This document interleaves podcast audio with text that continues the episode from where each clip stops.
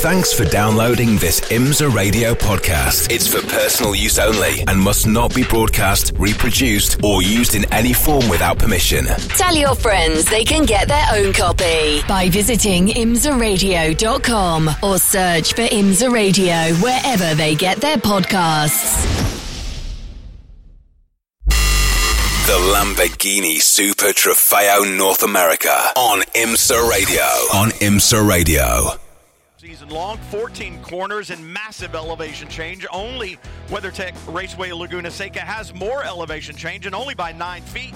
Turn one, a decent place to pass, but really the best places heavy braking for turn five, turn eight, and Canada Corner down in the bottoms. Then up through turn 13, 14, climb the hill to the start finish, and you've completed a lap here at Road America. Welcome in, everyone, as the Lamborghini Huracan safety car leads the field out of pit lane. I'm Brian Till, along with Jeremy Shaw. And Jeremy, what an awesome day for Lamborghini Super Trofeo action at Road America. Yeah, indeed, Brian. It's, uh, I mean, as you say, a classic racetrack here. A huge field of cars once again this weekend, and a super competitive field. Qualifying yesterday, there was an incident early in the session, so uh, drivers only got a couple of laps in, so it's sort of somewhat shuffled up as the order from the uh, compared to the practice times earlier in the day. But uh, yeah, this is going to be a really, really competitive field, and it's going to be a lot of fun. Well, as you said, not very many laps at all. Maybe just one or two time laps for the competitors after that red flag. So the field a little bit jumped jumbled up. We've got some faster cars in the back and some cars that we don't normally see up towards the front up there. That means these first few laps here today in this race are going to be exciting. Mandatory pit stop about halfway through, and we always talk about the four different classes in Lamborghini Super Trofeo, Jeremy, and also the driver format. You can run with one driver or two. Yeah, that's right. And uh, I think there's uh, nine cars that are running uh, uh solo here. Most of them have two drivers, but uh, it, there's a everybody has to make a pit stop uh, during this 50 minute race. Anytime between 20 and 30 minutes into the race, so a 10 minute window to make the pit stops, and it's a mandatory uh, time spent on the pit lane from pit in to pit out, uh, and it's 99 seconds for the uh, single driver cars and 102 seconds for the dual driver cars. We'll get into that a little bit later on in this uh, broadcast. And I think what's been special about the 2022 edition at least to date, and I think we'll continue to see this throughout the year, Jeremy, is the stacked field in Lamborghini Super Trofeo. We've seen record numbers of cars throughout this year. Another great turnout here this weekend, and with a new car coming, it's going to be even that much more entertaining as I look over those next five or six years. But let's talk about today first. Let's not get ahead of ourselves. Take us through the grid and uh, tell us how the field will line up today and those classes that'll be interspersed. Yeah, unfortunately, a couple of non-starters, Tom Tate and Alan Grossberg, both crashed in uh, practice or qualifying yesterday, so they will not be taking part in the races, unfortunately, today. So 34th position is Claude Signoretti, who had some problems in the, the uh, qualifying session. Alongside him will be Todd Archer, making his debut in car number 18. Row 16 on the grid, car number 4 is Michael Manella, alongside uh, Chad, uh, Chad Bacon in car number 7. Row 15, Jake Walker making his debut in car number 77, alongside Tom Kerr making his season first race of the season start in car number 74. Row 14, Charlie Martin in car number 54, alongside Fred Roberts in car number 89. Row 13, Rodrigo, Va- uh, Rodrigo Valles in car number 34, alongside Martin Fuentes in car number 45. Row 12, Jordan Jordan Missig, local driver, uh, who's out of qualifying sync here in car number 53, alongside him Ophir Levy in car number 13. Row 11 is Scott Schmidt in car number 38, alongside Eduardo Liberati in car number 27. Jeff Courtney in car number 66, alongside Ashley Freiberg making her return in car number 42. 18th position, Randy Solari in car number 3, alongside Tyler Hoffman in car number 9. Uh, row row 8 is David Starb in car number 48 and John Hennessy in car number 33. Ahead of them on the grid, Loris Spinelli also out, also out of position in car number 88. He'll be fast. And Billy Johnson in car number 71. Row 6, Jordan O'Brien in car number 99. And the LB Cup pole sitter is number 14, Slade Stewart. Row 5 of the grid, Richard Antinucci in car number 23, and Shehan Chandrasoma is the best of the AM qualifiers in car number 19. Row 4, Joel Miller in car number 11, Ashton Harrison in car number 25. Row 3 is Bryson Louis in car number 46, and Patrick Kujala in car number 50. Row 2 is Sebastian Carazza in car number 47, and the pole sitter in Pro Am, that's Patrick Liddy in car number 8. The front row, two pro cars, Nelson Piquet Jr. in car number 30, and the championship leader for Wayne Taylor Racing in car number 1, the pole sitter from Costa Rica, is Danny Formal. And there's the problem with the large field. It runs Jeremy Shaw out of oxygen as he runs through the grid. Up the hill we come. Nice slow start. Nelson Piquet Jr. in the red number 30 outside the number one, the blue and black of Danny Formal. And Formal and Kyle Marcelli have been the class of the field in the pro category all year long. They also owned this event last year, winning both races, starting from the pole in both races. Can they do it again? As a field of 34 sweeps through turn one. Yeah, nice uh, clean start. Can I say that? Yes, they've all made it through turn one, but a massive field of cars. This is so cool. Uh, and as we said, there's uh, several cars kind of out of position here. They didn't get their lap done in qualifying, and so they've got to work their way through the field. I'm thinking particularly uh, Loris Spinelli, who uh, set the fastest race up last year in every single race in number 88. He had some problems in qualifying, but he's going to work his way through from the 14th position in that Italian liveried car, the red, white, and green car. If you look at it on the right-hand side, is green. Look at on the red side, left-hand side, it's red which makes it confusing when we try to call it as they sweep through turn six. You see the car that we're talking about, and then that beautiful gold of Chandrasoma just behind in the AM category, leading in that cat in that class. And the ABS working big time, Jeremy, as they head into these tight corners. That's what Road America has. It has a little bit of everything. Turn one, very quick and sweeping. Turn three onto the back straight as we have a car around the 42 at the exit of turn eight. Oh. Another one of those corners, very slow. You've got to get the car in, get it turned, and get it out. And a problem for the 42. Yeah, and that's Ashley Freiberg making her return to the series. What a great shame for her. She's fast and great to see her back in this series. But yeah, she must have got turned around there, I think, by, by somebody at that corner. So she's going to have to restart at the back of the field. Hopefully the car isn't damaged. She should get it refired again. Be interesting to see if we can find out Ooh. what happened to Freiberg in turn eight. And man, a little push and shove through yeah. Canada corner. This is Lamborghini Super Trofeo at its best. And I think that's the uh, thing that's interesting too, Jeremy. The different classes, four different classes of competitors out there, but only one class of car. All of the cars exactly the same. Yeah, very cool. And they're, they're, seriously fast cars, these are as well. 620 horsepower, doing about 170 miles an hour on the straightaways here. Uh, yeah, they're serious pieces of kit. That was Loris Spinelli, by the way, barging past Ashton Harrison down at Canada Corner. So Loris Spinelli already up into the seventh position in car number 88, but it is Danny Formal who still leads. What a great start by Patrick Liddy aboard the number eight. He has jumped up to second, taking that spot away from Nelson Piquet there on the first lap. And drivers just have to kind of get settled down. 50 minutes isn't a long time, but you know you're going to hand this car over to your teammate. So you've got to have a car to give them. And tire degradation, even in a 50 minute run, can be an issue here at Road America. Yeah, true that, uh, because uh, yeah, it is fairly uh, hard on tyres this racetrack and uh, through 50 minutes here of flat out racing. It's fairly warm here this morning. Uh, overcast skies, so the sun isn't beating down, so the track temperature is not as high as it has been this weekend so far. But uh, the tyres certainly do have a workout here, and the drivers are going to have to manage those a little bit during the race. But as you say, great start from that Pro Am car of Patrick Liddy, who was actually fastest in the first session yesterday. Yellow flag is out. We've got the 13. Yep. Uh-oh.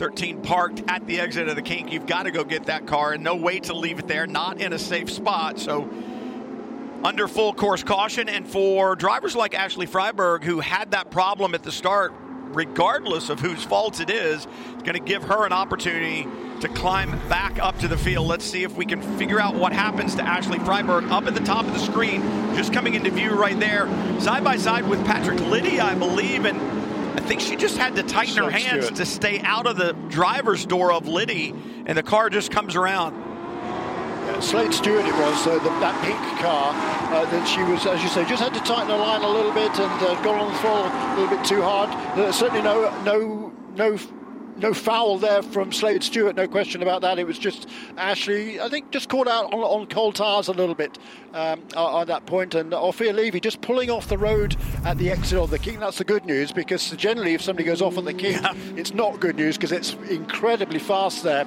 Uh, we've seen a couple of drivers there. Alan Gros- Grossberg had a big crash yesterday uh, in the in one of the sessions, and uh, his car very much worse to wear. Tom Tate, he crashed coming off the carousel, just uh, put a wheel off onto the dirt on the exit of that carousel. It's fabulously fast corner. Um, it's fabulous when you get it right, but when you don't, he just put a wheel off, spun the car around, heavy contact with the inside retaining wall at the exit of the carousel. That car not repaired for this race, but the frame has been taken to uh, PD Cunningham's real-time racing shop, which is not too far away from here from Road America. There's a chance they might have that number uh, 64 car for Tom Tate repaired for tomorrow. And the 23 of Richard Antinucci on pit lane, and no tools present, but a laptop on the roof gives you an idea of just how complicated these cars are. The engine cover has come off crew looking down into that engine compartment, seeing if they can diagnose the problem, but they've got the laptop out as well, see if they can run a quick diagnostic check on the 23 and get Antinucci back out, partnering with Luke Berkeley this weekend, and that's a new pairing. It is indeed. Yeah, Richard Antinucci started the season with Justin Price. Justin pulled out of the series and left Richard without a ride. But uh, for Luke Berkeley, a youngster just 18 years of age, a great opportunity for him to, to pair up with one of the most experienced drivers and certainly the most successful driver, two-time champion, is Richard Antinucci, and he's got a, a huge amount of success in these cars over the years to drive alongside him. 21 wins for Antinucci in this championship, the all-time leader, most successful driver. So a good opportunity, but they've had all sorts of problems this weekend. Uh, that Dream Racing Motorsport team, they had a wheel fall off in, in, one of the sessions for Luke Berkeley. They had some technical problems as well, and looks like another technical problem early in the race. So really, really disappointing for Luke Berkeley and for Richard Antinucci. Well, we talk about the four championships and the problem for the 13 of Ophir Levy there at the exit of the kink having lost drive or power. That's a, has championship implications as well. Although Slade Stewart has a pretty comfortable lead in the LB Cup Driver Championship. It's Levy and Hirschberg in second that have been chasing him all year long. They had the win at NOLA at New Orleans in round number two, and this is not going to help them in that championship hunt to try to chase down Slade Stewart. No, it's not. And uh, yeah, they, uh, they've certainly got some work to do now. Slade Stewart had a, a really nice, clean run in that first couple of laps of qualifying and started you know, way up toward the front of the field. A really tremendous run by him. He started in 11th position, uh, so he's fallen back a little bit on the start, but still has a pretty handy lead over Fred Roberts, who's moved up into second place, the Canadian driver, uh, and ahead of uh, Sh- Scott Schmidt, who scored his first LB Cup win last time out at Road America. He's running third in LB Cup at the moment, ahead of Charlie Martin Martin. Uh, she generally. Uh, well, she's been on the pole, I think, three times already this season in the LB Cup, but she's running fourth position in the class at the moment. That's that car number 54. But Patrick Liddy in second place in car number eight. Great start for him. He was fastest in the first practice session on Thursday afternoon. So, uh, buoyed by that uh, was the young Californian, and he's he was keeping the pressure on Danny Formal, wasn't he, in those early stages of the race and running ahead of Nelson Piquet Jr. Nelson Piquet Jr. Uh, has been here before. He actually won a cup race here, NASCAR yeah. Cup race, several years ago. So he does have experience on this racetrack uh, and uh, making full use of that to run in the third position for Ansa Motorsports in car number 30. So cleaning up some fluid so that gives us a little better insight as to what the problem was for Levy there at the exit of the kink and certainly want to get that cleaned up because that's an area that is incredibly incredibly high speed. Want to make sure that the racetrack is good to go. So we'll do at least one more lap behind the Lamborghini Huracan safety car. You were talking about experience, experience Jeremy and Ashley Freiberg the problem she had down in turn 8 very talented driver, but she's been out of a car for the last several yeah. years, and certainly this iteration of the Lamborghini Huracan Super Trofeo Evo. So, you know, perhaps just caught out a little bit. Probably not a lot of time to test or anything like that. Just gets in there, tightens the hands, comes off the throttle to stay out of the door of Slade Stewart and around the car goes. But got to keep that cool head. She's won in IMSA competition before, and she's got an, an opportunity to get back in it right here with this yellow. Yes, she does, and uh, you know she's she's well originally from uh, just down in the Chicago area, so she would have regarded this as her home track when she started out in the sport a few years ago now. Uh, but uh, you know she's she's tremendously talented in Ashley, is Ashley, and it's great to see her uh, have an opportunity to get back into one of these cars, and uh, she'll be uh, she'll be looking for a strong run this weekend to come back. You know, she's she's had a, a best finish of a couple of third positions, including one right here at Road America uh, back in uh, 2017 when she made her debut in this championship. Field behind the Lamborghini Huracan safety car. Full course caution here at Road America a mechanical issue for Ophir Levy in his number 13 entry there at the exit of the kink, and that brings out the full course caution. Brian Till, Jeremy Shaw with you, expecting to get back to green very soon. And we talk about the strategy here, Jeremy, and part of that has to be understanding the class that you're in. We were just talking about Ashley Freiberg. She'll have traffic in front of her that is not class specific, meaning in another class. And if you're one of these drivers that's mired back in the pack a little bit, trying to move forward, how cognizant do you have to be of the cars that you're fighting with as to which class they're actually in? Yeah, no, that's a, a, very, very good point because uh, yeah, you're going for, for class points here, and uh, so you don't want to you don't want to be you know, too worried about who you're racing with on the racetrack. If they're in a different class, you know, it doesn't really make any difference to your uh, to your class position. So you have got to be respectful of that, and you know, as I say, respectful as well of the fact you don't ruin their race. Uh, in the, the, respective classes right now, Patrick Liddy leads in Pro Am. He's running second place overall. Best of the Am contenders is Shehan Chandrasoma running 11th in car number uh, 19. That is for the uh, MCR uh, racing team. He'll be driving this race solo. Uh, ahead behind him in the AM class is Jordan O'Brien in car number 99 for Ansa Motorsports. He will be sharing that car with Patrick Odo Madsen. In LB Cup, as we talked about, Slade Stewart uh, leads that. He's running in the 16th position overall, a full eight places ahead of Fred Roberts in car number 89. Looking at the field there, that black and blue number one just behind the safety car.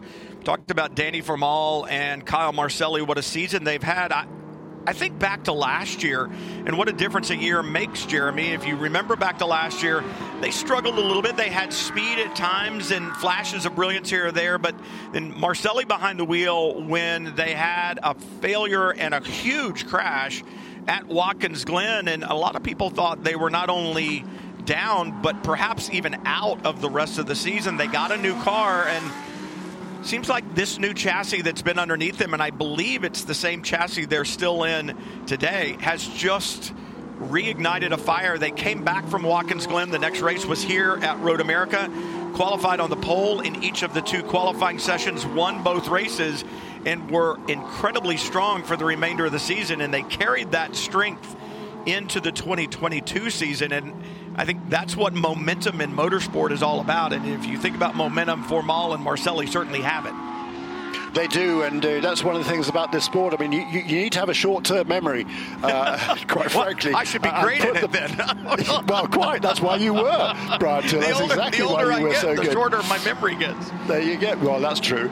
Uh, but uh, yeah, look, you know, you, you can't dwell on, on, things when they go badly because um, you know, next race, clean slate, start again, go for it. Forget what happened in the past. Just concentrate on the present, and you know that's very much something that the racing drivers have to learn in some cases to do. Not concentrate on what's what's in the past. Just focus forward. Uh, when you're actually driving a race car, you know, don't don't look in your mirrors all the time. See what's going on behind you. Focus forward. Do your do your own job, uh, and uh, run as fast as you can. And that way, if you do that, no one's going to pass you. Well, I guess it's a lot like baseball. My both of my sons played baseball, and I would always say to them, "You have to understand baseball's a game of failure, especially when it comes to hitting."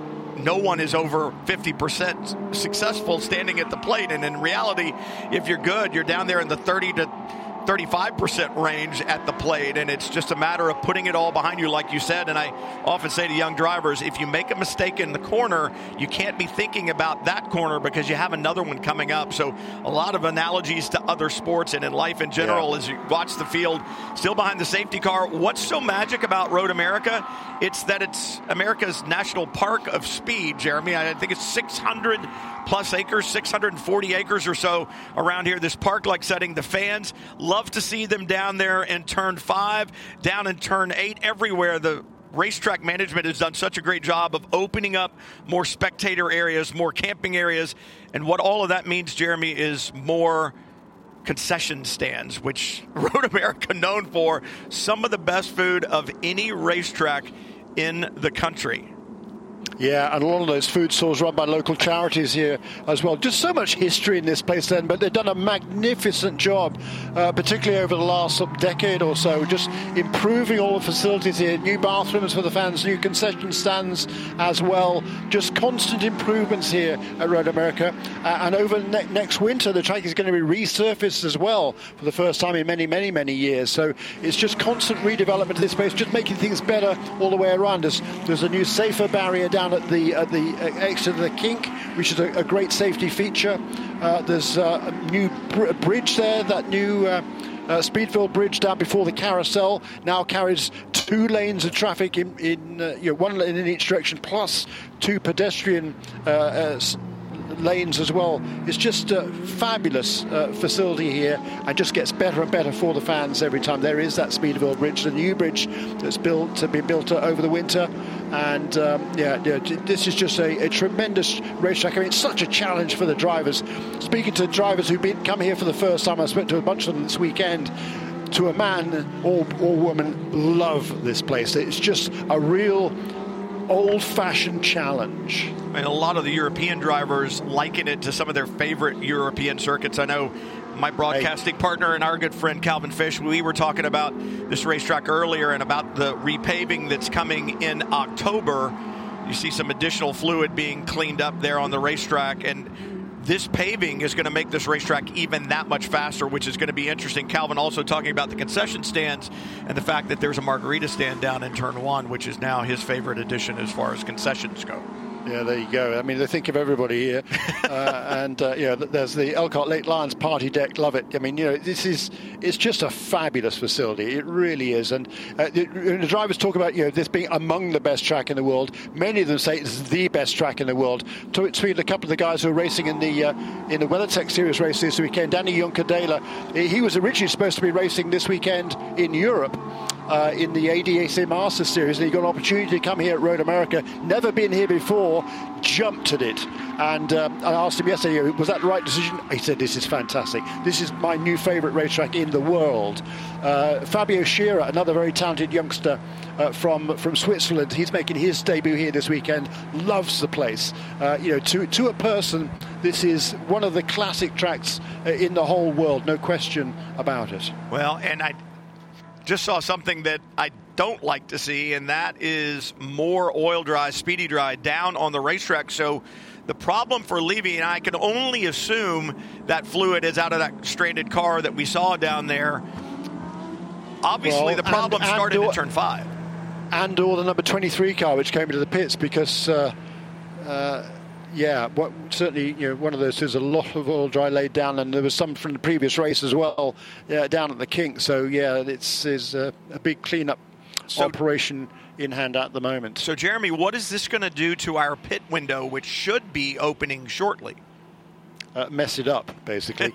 uh, the pit window will be will be kind of delayed, so that will will um, generally it would open um, in, in, as you say, in two minutes' time. So at the end of the next lap, it'll be it takes about uh, four minutes to get around here behind the safety car. So uh, the pit window should have been opened. Uh, by the end of this lap, but it won't be. It'll it, it will not be open until probably after one lap of green flag racing, uh, because it, we're going to be at least one more lap, I think, under yellow. Uh, so it'll be at least one more lap after, after we go green that the window will be opened, and it'll probably be open instead of for 10 minutes, probably for maybe seven or eight minutes. So it'll be a much tighter window for the for all of the cars to come onto the pit lane. And whether you're driving this race solo or with two drivers, everybody has to make that same mandatory pit stop. Well, this is going to change the dynamic of the last 15 minutes or so of this race, I would think.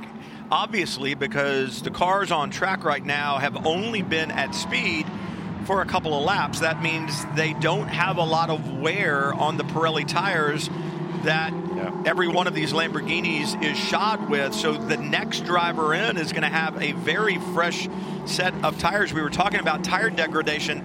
That should not be an issue now. So they should be able to press very, very hard to the checkered flag once we get this race restarted. Oh, yes. uh, and they're going to love that, certainly. Uh, by the way, uh, a, we talked about Alan Grossberg and Tom Tate not being able to take the start. Uh, Claude Signoretti, they had brake problems with that car yesterday. Uh, they were trying to get some hardship laps this morning to try and get that car out on track. Clearly haven't been able to do so, so number 51 car did not start. Nor did Tom Kerr in number 74. He was supposed to share that uh, number 74 car with uh, Danny Hardy making his debut in this championship this weekend, but that car has had some technical problems as well, so it did not take the start of this race. Well, and looking at the oil dry that's down, yeah. my, my guess is that the leak, although substantial, and I say oil dry, it may have been radiator fluid, it may not be oil, but when that fluid that's down, obviously Levy did not know that it was leaking because, or and I'm I, again I say Levy, I don't think the 23 could have made it all the way back around to pit in running if if that's the kind of fluid leak that was behind it. But what's interesting, Jeremy, is I don't see it here, and this is the area where the car was stopped just a little bit right there that the field is coming through right now, just a little further back, and the bend, but nothing like the fluid that we saw out of five up to the carousel. And Perhaps there's not as much yeah. fluid down there because all of it was left back at turn five and into the entry of the uh, carousel. Yeah, that's probably true, isn't it? Uh, yeah, by the time it got down there, there was none left. So yeah, the, we just a notification here from race control. The pit window has been extended, and uh, lights are still on on the safety car. So I don't think we're going to be going green even this time. By we're, and we're now inside half an hour to go in this race. I would hope this next time by we could get it going again based upon the yeah. way we saw the racetrack. There was some oil dry there in just past turn 10, the kink, a little bit in turn 13. General Mitchell Bend. It used to be the General Mitchell Bridge back in the day when I first started coming here, where the yeah. bridge went across the racetrack.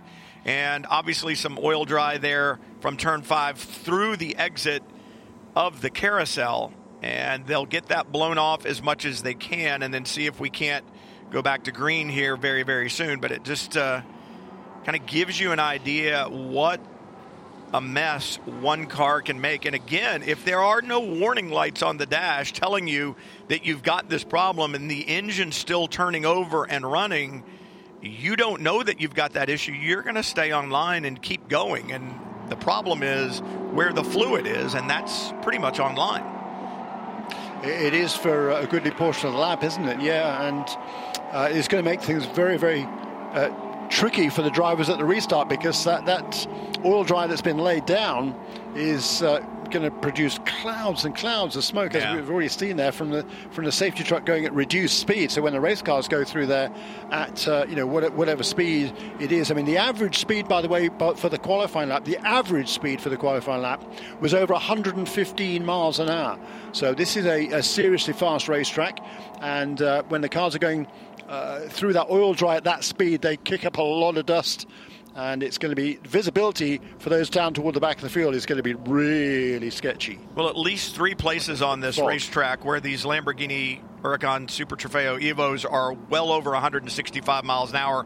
One of them coming down in the brake zone to turn five, the other one turn one, and then in Canada corner. So the thing that I find interesting, you and I were talking about this racetrack and the magic that it has. It literally has some of everything. You come off of one of the fastest straightaways not necessarily the longest straightaway, but the run between three and five is downhill, which helps add to that terminal velocity. And then into one of the slowest corners, turn five, where you literally are down in the 50 mile an hour range to get through that corner, blast up the hill through turn six. To me, one of the more challenging corners on the racetrack, even though it's one of the slower ones because of the elevation change at the top. And then it's just, like I said, Jeremy, it's just got some of everything. It's such a joy to drive, and it's a racetrack that requires considerable, we'll say considerable commitment. Yeah, that's right. uh, yeah, the, the, you can't afford a moment's relaxation uh, around here, and total commitment, particularly you know the carousel and the kink. You've got to get your light, your line right going into those corners. If you're offline slightly, if you leave your turning point a little bit too late, you're going to be off the road and uh, having a serious, potentially a serious problem. So uh, you've really got to pay attention around here. When you've got all this oil dry out there, I don't think we're even going to go. It's wow. be another lap probably, which is uh, really disappointing for the for the teams and drivers for sure. They want to get this race underway, but safety is of absolute paramount of importance because of those reasons we were just talking about, Brian. Uh, and so, you know, the, the, track officials are not going to let this race go green again until they deem it safe for the drivers to do so. And you know, it's it's this visibility that will cause the problems now with all that oil dry laid down, and that is something that you, you cannot take a chance with. Well, fans at the racetrack know just what the track looks like as far as the width goes. Perhaps on television, it's a little bit deceiving, but I can tell you from a race car, as you turn in for the kink, even with the addition of the motorcycle chicane to driver's left, which has opened up the sight line a little bit as you approach that corner, not necessarily through it, the racetrack is very, very narrow. And as you pointed out, down in the bottoms there, where the kink is, there's not a lot of wind either, so that dust is going to hang in the air, and it's going to be a problem for visibility. So looking back in the back, Slade Stewart, I'm not exactly sure he's waving. is he waving at the camera? He's pointing. I, I, he was pointing at you, Jeremy. I think. I don't know what what is Slade Stewart waving at. Yeah, good question. Um, Hi to my family at home. Is that? Well, I mean, there's, there's not that many spectators down there. Uh, there. There is that new access road that the, the track has put in over the last several years there for, for golf carts to be able to go uh, down along Kettle Bottoms there, and it's a fabulous view of the cars oh, yeah. up close there, going at serious speed. I tell you what, it's it's not for the faint of heart down there. Uh, so he may have somebody, you may have some some, some friends and family down there watching, perhaps. Slade, he's uh, he's a family man. And um, well, his daughter designed the paint scheme on the car. Yeah. And he's waving again. Still, he's still waving. Hi, Slade. I think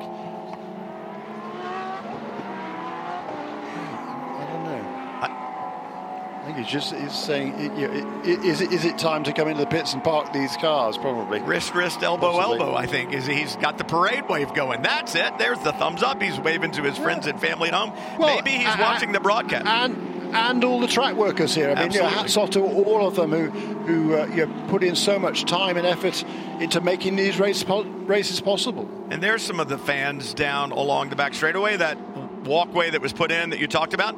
You don't need Sturgis, obviously. You can bring, well, maybe not your Harley, but your, your scooter down that pathway down the back straightaway. And I, I know the first time that I came to that race, to this racetrack, if you wanted to be in that spot, you'd better have some tick repellent, some mosquito repellent, and maybe a stick to deal with any wildlife that you found along the way because there was certainly no paved path that went back down there. You need to trek through the woods if you wanted to get to the kink back in the day. I think you need a machete too to work to fight your way through all the undergrowth there. Quite frankly, uh, but yeah, again, that's one of the, just one of the. Oh, the lights are out now on the safety yeah. car. That's uh, that's great to see. So we will be going green this time around. There's only going to be 20.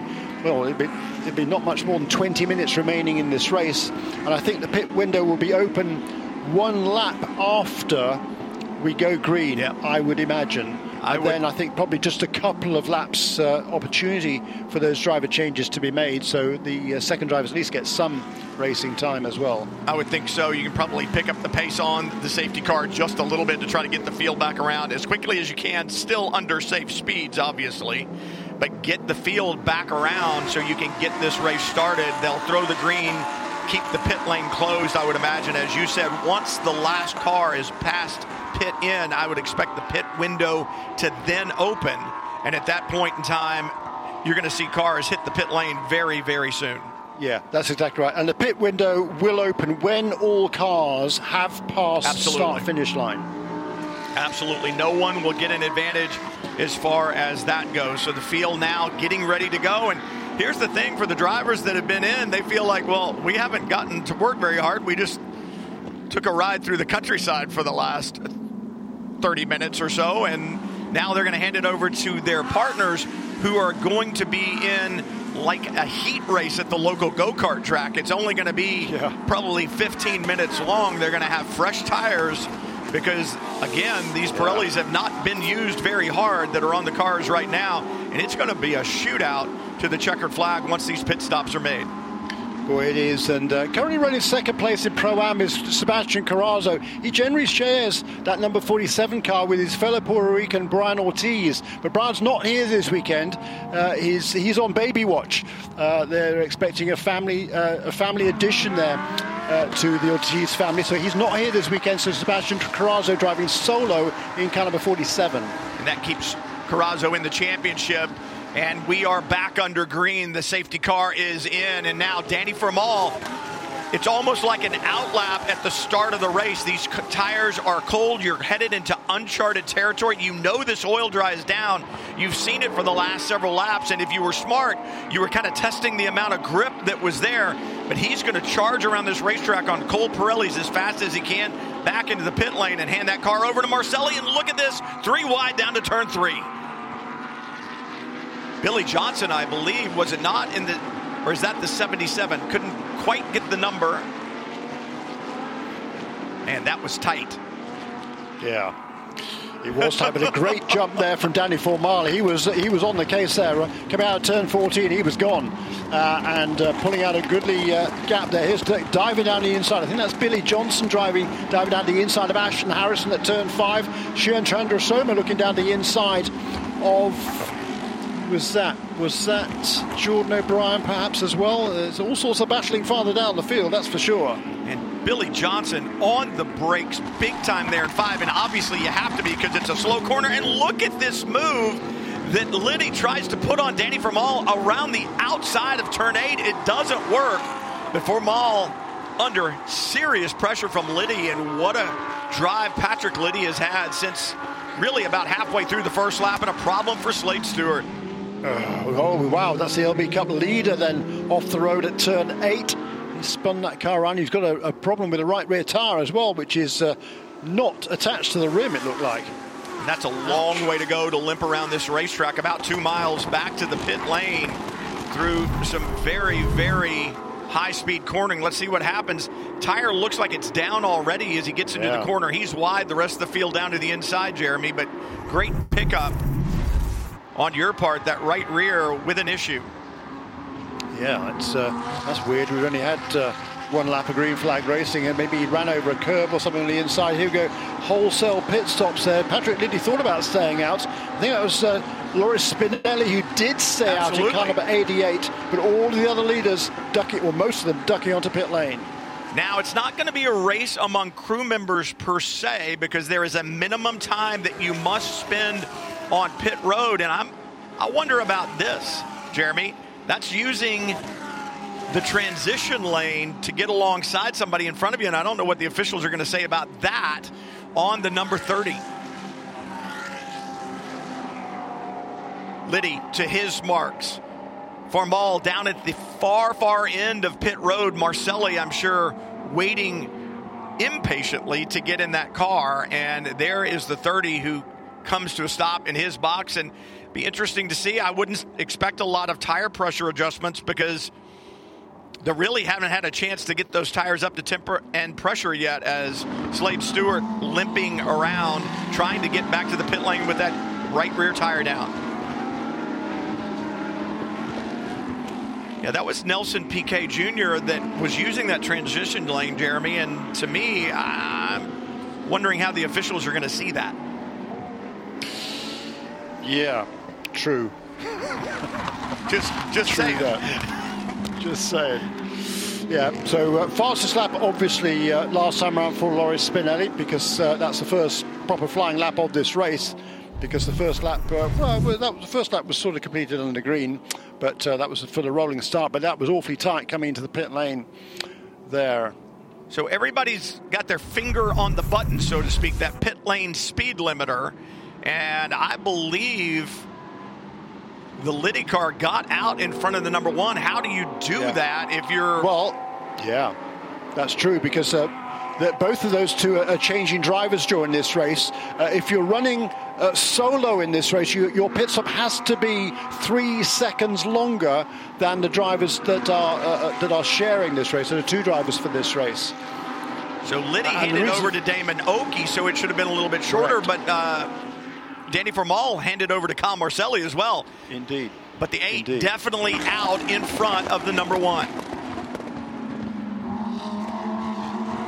In fact, who is that car that's in between Ockey as they head up the hill into turn six in Formal?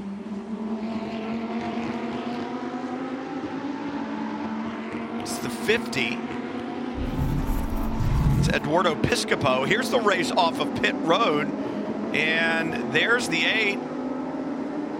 Kyle Marcelli released. He's behind the 50. And so Marcelli comes in with the, or Formal comes in with the lead and hands over to his teammate. And Marcelli ends up third in the order as they leave pit lane. Eduardo Piscopo now past the number eight. He's got his sights set on moving forward. And Marcelli now looking to the inside of Ockey as they head into the kink. Yeah, so. Uh... I think that's where Damon Ockey being really smart, just saying, hey, I'm not in that class, and we're leading right now in Pro Am. I'm not getting mixed up running side by side with Kyle Marcelli into the kink. That's just not going to happen. For Eduardo Piscopo, that's a different story. He took that car over from Patrick Kujala, and he wants to win not only overall, but in the pro category and see if they can knock off the winning streak that Marcelli and Formal have had. They've won the last three in a row. Oh. Yeah, that's a big sideways moment. Was that Tom Long? That was the 99. No, number 99. Yeah. 99, yeah. Man, you you don't get that sideways in the kink usually without well, without testing the walls. Jordan O'Brien very very fortunate there with that lurid slide off of the kink, probably 15 degrees or so of slip angle in his Lamborghini as he exited that corner right out at track out. And I got to believe he was probably feeling like he was running out of road, tightened his hands a little bit. And if he breathed off the throttle, which is what you want to do because you don't want to go someplace bad in a hurry, well, it just pitches the weight to the to the front of the car, and the car is going to get loose on you. And I think that's what O'Brien had there at the exit of the key. No harm, no foul, but he can now breathe again.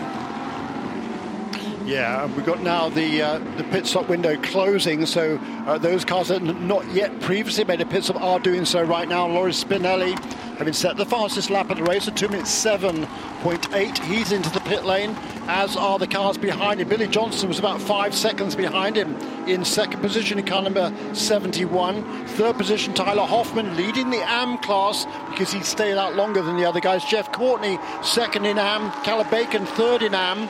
Then the LB Cup leader, Charlie Martin, comes in to hand over to Jason Keats in car number 54.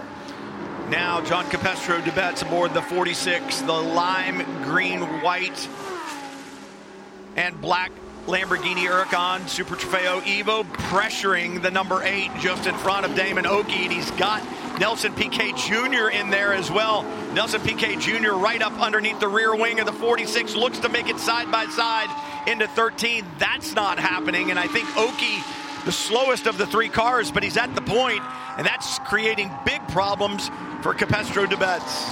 Yeah, and Capestro Dubets, that is a battle for the Pro Am lead effectively. Capestro Dubets, he's, he's uh, good bit younger than Damon, and he's uh, he's got uh, he's super fast in these cars, biding his time a little bit. He's not going to do any lunge that is uh, you know too bold, let's say. But Nelson Piquet, he dropped behind both those two because as a solo driver, his pit stop had to be mandated longer than those other two. That's why they've leapfrogged him. Uh, uh, after the pit stops. Battle for lead in Pro Am comes to turn three. JCD, as we call him, a little slide off of three, trying to get the run down to the break zone. And for Capestro Dubets, he's been around motorsport for several years, but has really never had the opportunities that he's had this year. And he's taken them, Jeremy, and he has done great things with the opportunities offered. And here's an opportunity in turn five, and there's another great thing. He takes over the lead in Pro Am. Yeah, brilliant move there. Just uh, bided his time, saw his opportunity down the inside turn five, takes it, and now up into what will be when they, uh, not this time around because they're, they're still uh, on their, well, yeah, it will be the lead this time around because the other guys have made their pit stops, but it'll be for the one, two, third position overall because Eduardo Piscopo leads by a couple of seconds over Kyle Marcelli, and then this battle that is going on in their, in their wake. Jordan O'Brien with another problem, so he's dodged a couple of issues, but back on track, head down, focus forward. We were talking about keeping mistakes behind you. He's got to think about that. He had that drama at the kink, and I think he may have had a little bit of help. Was that Chandrasoma? I think so. In the 19 that perhaps got into the side of O'Brien.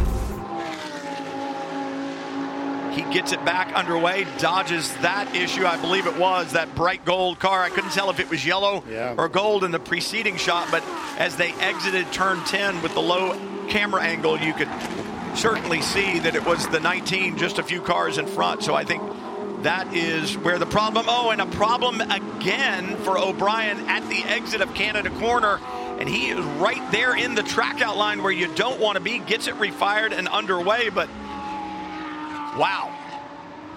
In the span of like a lap and a half, drama at least three times for the 99 of Jordan O'Brien.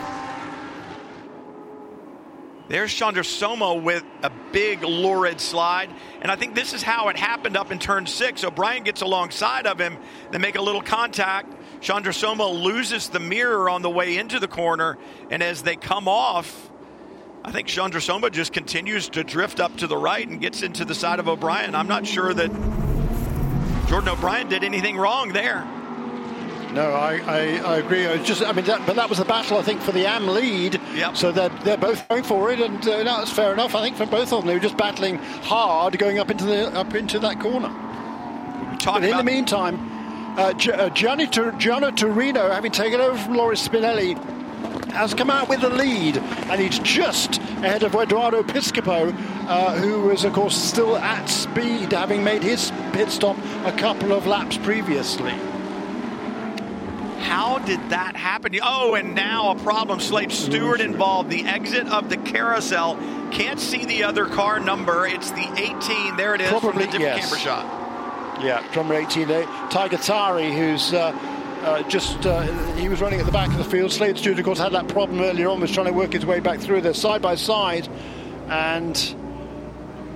And, and from that camera angle, I can't tell whether Slade Stewart moves up or No. the 18 moves down. Looking at the long shot, it already has happened as they come into the the shot. But Slade Stewart down was to the inside, and you wonder if he was even visible to the car that was there beside him. Yeah, Yeah, I hard mean, to say. It is a bit. I mean, you, you, you generally track out there at that point on the corner. But Tiger Tari, you know, he's new to these cars. Uh, Slade Stewart got a lot more experience in these cars. He knows he's a lot faster than Tiger. Uh, and he was just trying to make that move there, but Tiger didn't want to give him any room, or as you or as you suggest, didn't even know he was there, which is which is conceivable too. So a really unfortunate accident between those two, and uh, most likely going to bring out the caution again. Oops, there's another car. That's Jake. That's number seven car, which is AJ Muss, AJ Muss. the former snowboarder off the road and in the gravel at turn 14, a full course caution. Uh, you hate to see that because it's going to take some time to get the field back around, the safety car out in front, but the wheels just falling off here, so to speak, in this last lap. Incidents all around the racetrack. AJ Muss in the seven gets a little loose under braking, drops the left side off, and then into the gravel. The gravel there for good reason. That's a reasonably high speed entry there. Without the gravel, you'll make it to the tire wall, but That's going to strand Muss in the gravel, I think. No, he's going to get it going. They're going to have to clean up. Huh. Uh, Using his uh, off-road skills there. He's a former snowboarder, of course, is AJ Muss. Represented the US in the Olympic team in Pyeongchang back in 2018. You can bring that car into the pits. That's a bit of a late decision. That might be a penalty as well, actually, for AJ. He's, uh, he's coached by, by Buddy Rice, former Indianapolis 500 winner, of course. And uh, AJ is driving also this weekend in the Michelin Pilot Challenge race in a uh, in, in, a Honda for the Bryan Herta Auto Sport team. So he's a busy boy this weekend, getting lots of experience and certainly gaining with that experience is experience is gaining in competitiveness as well. But just got a little bit too deep there into turn 14. When you think about the two different cars that he's driving this weekend, and they couldn't be more different. Front wheel drive with the Michelin Pilot Challenge car, this 600 plus horsepower Lamborghini Super Trofeo Evo here, rear wheel drive, massive aerodynamics, huge brakes, and you know, AJ not that experienced in motorsports to begin with. Obviously, you got to have somewhat of an aggressive personality to be a snowboarder, right, Jeremy? And then you got a coach like Buddy Rice, who certainly an incredibly quick race car driver back in the day. I still see Buddy around the racetrack, and I I don't feel like he's aged at all, which is really kind of depressing to me. But I mean, he's got great coaching, he's got great equipment underneath him, and I think he's just getting to that point in his racing career where the speed is picking up, the aggressive style is there, but the two just really haven't necessarily meshed all together and come together smoothly and you you find those mistakes that are made now are made at speeds that get you into trouble a little bit as you are beginning your progressive progression up through the the ranks. The speed isn't there so that the mistakes don't become as apparent, but as you get quicker and quicker and quicker, certainly the mistakes become much more visible because the speed that you're carrying is much higher. Yeah, that's that's true, and uh, but he's certainly uh, he, he's gaining experience and, and, certainly gaining you know with knowledge as well, and uh, he's going to be you know, he's taking it very on. seriously as AJ. Yeah, get the brakes. Yes, quite. So here we are back uh, with the lead. We're under yellow. Ooh, this might well end up, end up under caution, um, unfortunately. But uh, that's great news for Giano Taurino, wow. that's for sure. Yeah. Uh, because uh, he, he, having made that pit stop, the, the uh, that strategy of keeping Loris Spinelli out there for those extra couple of laps before making that pit stop, he was able to turn some really fast laps. Was Loris Spinelli, and that uh, such that when the pit stops were made, Giano was able to come out into the lead of this race, and he's held it there. He's got Eduardo Piscopo, as a former series champion, on his tail throughout that lap before we went back to full course caution. So he's maintained that edge there, and is he potentially now looking at his first win? He had four wins in the AM class. Uh, when he started out last season, did the 18 year old, originally from uh, Johannesburg in South Africa, He's now in um, in Florida in West in Palm Beach Gardens. But he's a really talented young guy, and uh, he's he's pretty quick too. He's done a good job oh, yeah. to stay ahead of Eduardo Piscopo and Kyle Marcelli in that third position. I mean, and think about that. Spinelli started 14th overall in the field, had that good drive like you talked about, and perhaps the defining moment as you said, was staying out. It was the second lap after the restart. Tires should have been really, really good. Throw in a qualifying lap, and Spinelli, one of the fastest drivers you'll find anywhere in the world, in a Lamborghini. And this is how it all unfolded after the pit stop. There is Giano Taurino leaving the pit lane, and there is Eduardo Piscopo on the racetrack.